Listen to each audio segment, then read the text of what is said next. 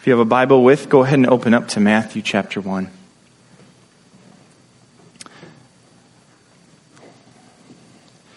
In light of Christ's kindness to us in coming as our Savior, we are going to reflect a little bit on his story through Matthew 1. We've been reflecting on the story of the gospel throughout this Advent season. We've seen that Advent is a season of waiting that's been designed to cultivate our awareness of God's actions, past, present, and future. And our goal during this season was to zoom out and see this grand story. The grand story of to be like Him, to be with Him. Created us and put us in a garden with everything we needed, and yet in our own sin we turned away. Adam and Eve, our first parents, turned to themselves and brought curse on all of creation. But God made a promise that He would one day send an offspring who would crush the head of the serpent who deceived Adam and Eve and who would bring blessing instead of curse. We've seen that this is the story that unfolds in all of Scripture. This is what we celebrate at Christmas, the fulfillment of that story. We've been mainly standing in the Old Testament looking from a time when God's people were seeking for the fulfillment of this story. When God's people were still asking, is this the one we're waiting for? Is this the time we've waited for? We saw two weeks ago from Isaiah 9, Charlie showed us that the answer to, is this the one? Is this the person I'm waiting for? is better than we could have expected because the one we were waiting for was God's own Son. And we saw last week through what Thad shared that God chose to bless his people even through the waiting, not just through the fulfillment.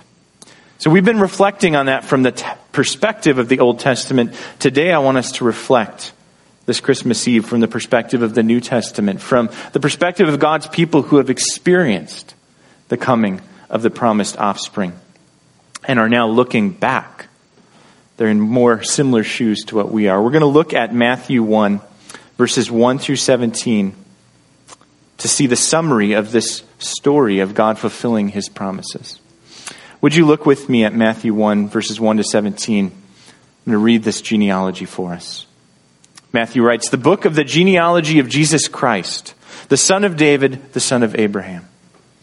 Abraham was the father of Isaac, and Isaac the father of Jacob and Jacob the father of Judah and his brothers, and Judah the father of Perez and Zerah by Tamar, and Perez the father of Hezron, and Hezron the father of Ram, and Ram the father of Amminadab, and Amminadab the father of Nahshon, and Nahshon the father of Salmon, and Salmon the father of Boaz by Rahab, and Boaz the father of Obed by Ruth, and Obed the father of Jesse, and Jesse the father of David the king and David was the father of Solomon by the wife of Uriah, and Solomon the father of Rehoboam, and Rehoboam the father of Abijah, and Abijah the father of Asaph, and Asaph the father of Jehoshaphat, and Jehoshaphat the father of Joram, and Joram the father of Uzziah, and Uzziah the father of Jotham, and Jotham the father of Ahaz, and Ahaz the father of Hezekiah, and Hezekiah the father of Manasseh, and Manasseh the father of Amos and Amos the father of Josiah, and Josiah the father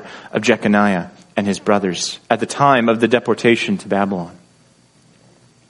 And after the deportation to Babylon, Jeconiah was the father of Shealtiel, and Shealtiel was the father of Zerubbabel, and Zerubbabel the father of Abiud, and Abiud the father of Eliakim, and Eliakim the father of Azor, and Azor the father of Zadok, and Zadok the father of Achim, and Achim the father of Eliud, and Eliud the father of Eleazar, and Eleazar the father of Matthan, and Matthan the father of Jacob, and Jacob the father of Joseph, the husband of Mary, of whom Jesus was born, who is called Christ.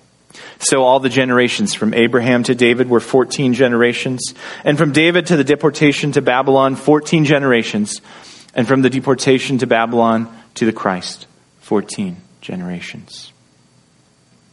This story summarizes the fulfillment of God's promises for us. The whole Old Testament story is in here. You probably recognized many of the names in here. But most of us, when we think about a genealogy, don't think about a place to go for devotional reading or for encouragement or for practical application. But I hope to show you through three questions that this genealogy has much to enrich our hope this Christmas Eve. Three questions I want to ask. First question Why do God's people care about genealogies? Why does this matter? Why is this written in the scriptures? The Jewish people kept meticulous records of offspring. Why? Why did they do that? I believe the answer for us is in verse 1, how Matthew structures this genealogy. Look what he says in verse 1 the book of the genealogy of Jesus Christ. And who does he highlight? The son of David, the son of Abraham. What unites David and Abraham is that both of them were promised something by God. Both of them received a promise from God. Abraham, if you'll remember from the stories we've already been talking about, Abraham was promised that if he went and followed Yahweh, God would make him a great nation. And God would bring blessing to his family and to all the families of the earth through him. But remember, Abraham struggled with that promise, didn't he? Because God was going to bring blessing through his offspring, but guess what? Abraham's wife, Sarah, was barren. She could not have any kids. And yet, when Abraham went and talked to God and said, God, Eliezer will be my heir. I have no heir. I have no children. What did God do? He reaffirmed the promise to Abraham in Genesis 15, didn't he? He said, No, through Sarah shall your offspring be named. Not, not through Eliezer, not through your extended family, but through your own children. How would God keep his promise to Abraham? It was through offspring, right? Through children. Think about David. Fast forward to the story of King David. We haven't talked about him as much in our Advent series, but David, after being given rest from all of the warfare, from all of the conquering that he was doing of the surrounding nations, after being, bringing peace to Israel and reigning as a good and righteous king, he wanted to build a temple for God. And he said, I'm going to build this house for you, O Lord. And the Lord responded through the prophet Nathan, No, I'm going to build a house for you. Listen to what he says to David in 2 Samuel 7, verses 11 to 13. He says this Moreover, the Lord declares to you that the Lord will make you a house. When your days are fulfilled and you lie down with your fathers, I will raise up your offspring after you who shall come from your body, and I will establish his kingdom. He shall build a house for my name, and I will establish the throne of his kingdom forever. Those of you familiar with the story of David know that was fulfilled, partially at least, in Solomon, his son, building the temple, right? But there was a greater aspect to this promise that echoes all throughout the Old Testament this promise of a king who will sit on the throne of David forever. And how will God do this? Through offspring. This is nothing new, this idea that God promises to bless his people through offspring. This is the same way he promised to bring blessing and overcome the curse even back in Genesis 3. Right? He said, I will put enmity between the serpent and his offspring, and the woman and her offspring. He shall bruise your heel, but you'll crush his head. Right? The offspring of the woman would crush the head of the serpent. God would keep his promise through offspring. And what is a genealogy but a list of offspring? Right? It's a list of children.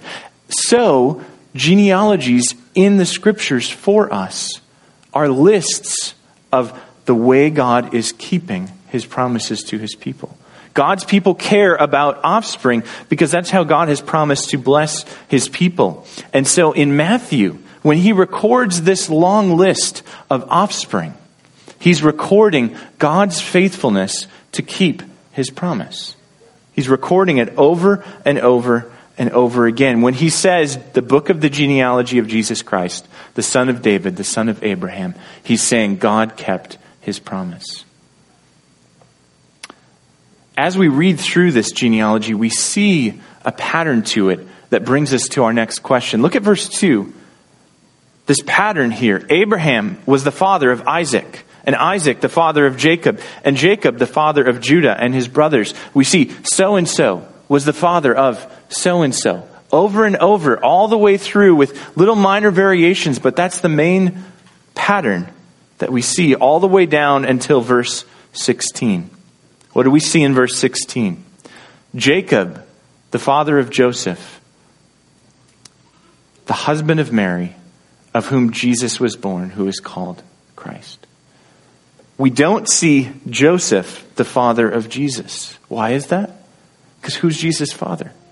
We know Jesus' father is, this, is the Father, right? Jesus is the Son of God. His Father is God the Father. And so this genealogy is not actually recording Jesus' biological ancestry. So why would Matthew record this list of people, this list of offspring, and not the offspring, for example, of Mary, who is at least a biological parent of Jesus, right? Because Jesus was born of a virgin. He was not the biological child of Joseph.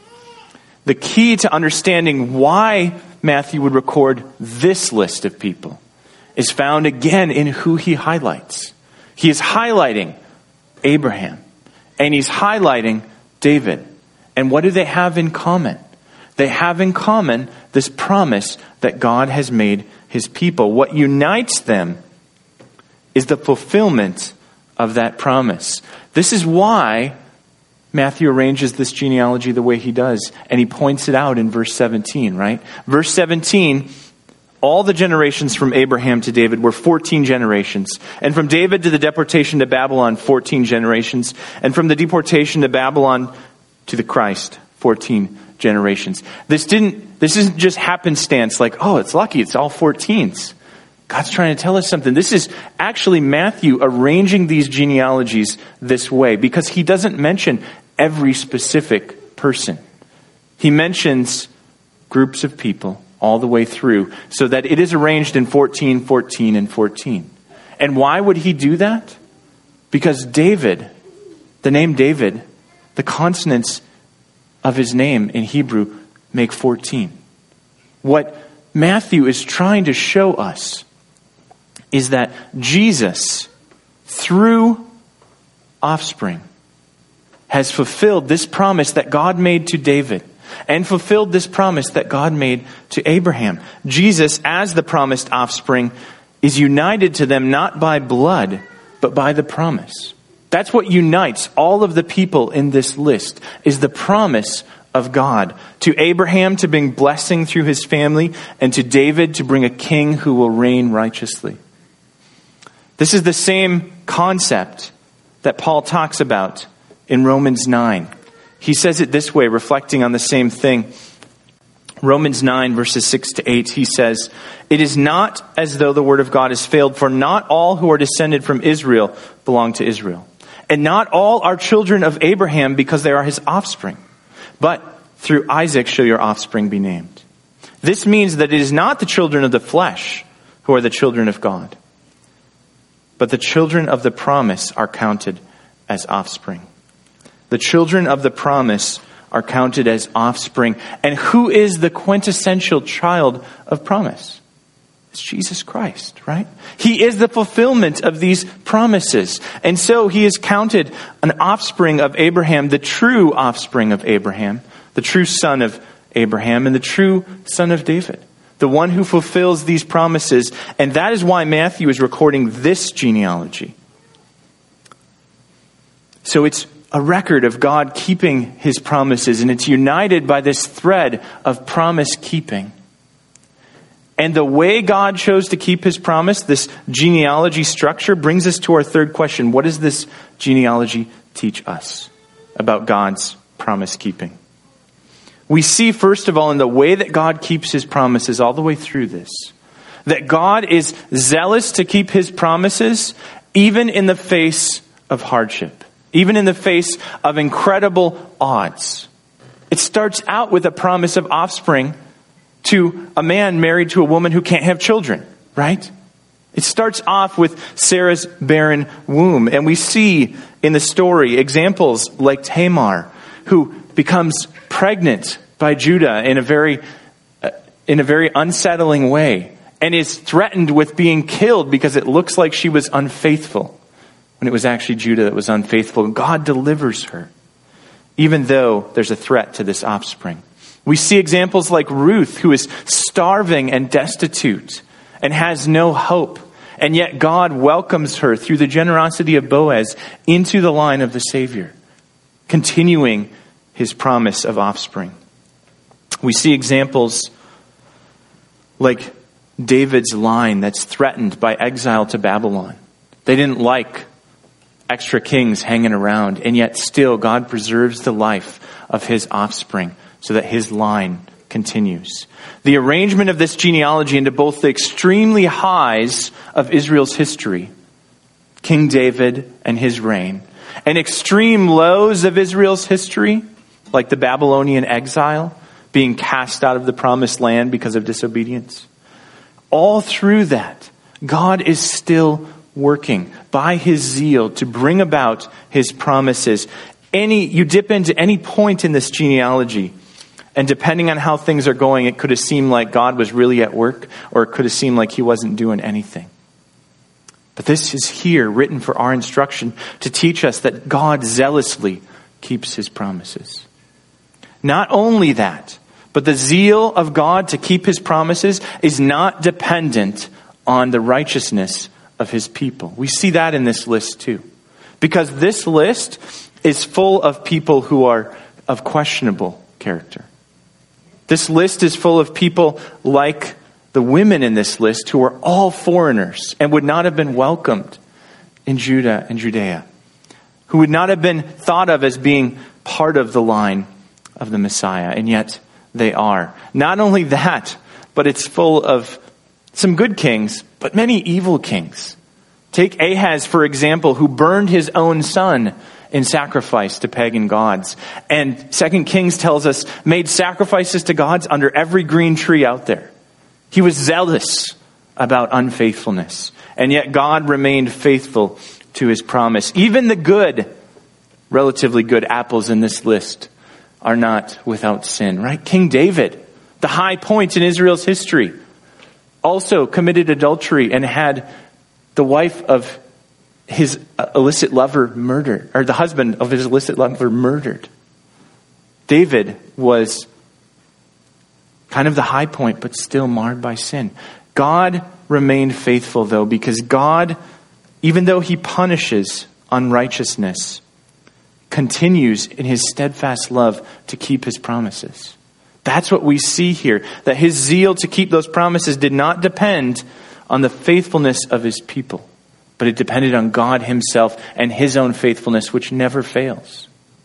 We see that in His keeping of His promise.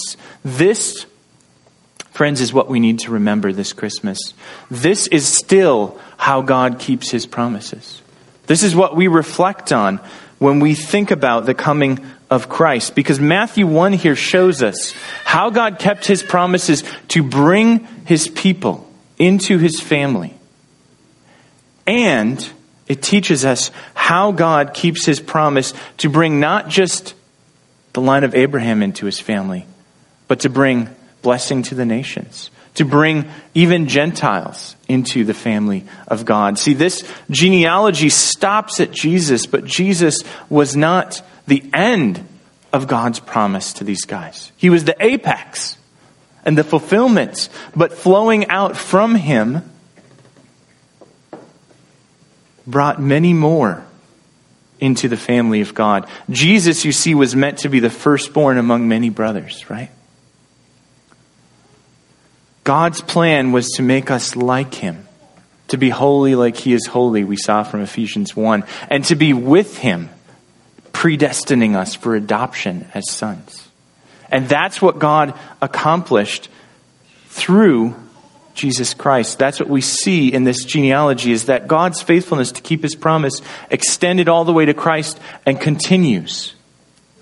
If we were to continue this genealogy, we would see in this list guys like Peter, John, Matthew, Paul, but also guys like Tertullian and Augustine and Luther and Calvin and Whitefield and Edwards, and we could follow it on down all the way to you and I.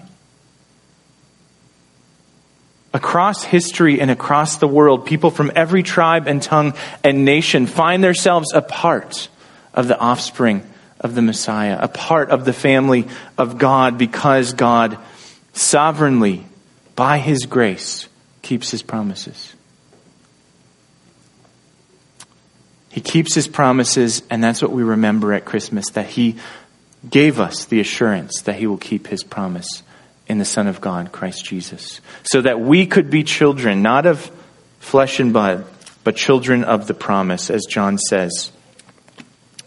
Chapter 1, verse 12, to all who did receive him, this Christ, to all who did receive him, who believed in his name, he gave the right to become children of God, who were born not of blood, nor of the will of the flesh, nor of the will of man, but of God. Amen. Glory to God in the highest, right? And peace on earth with those whom he is pleased. Let's pray.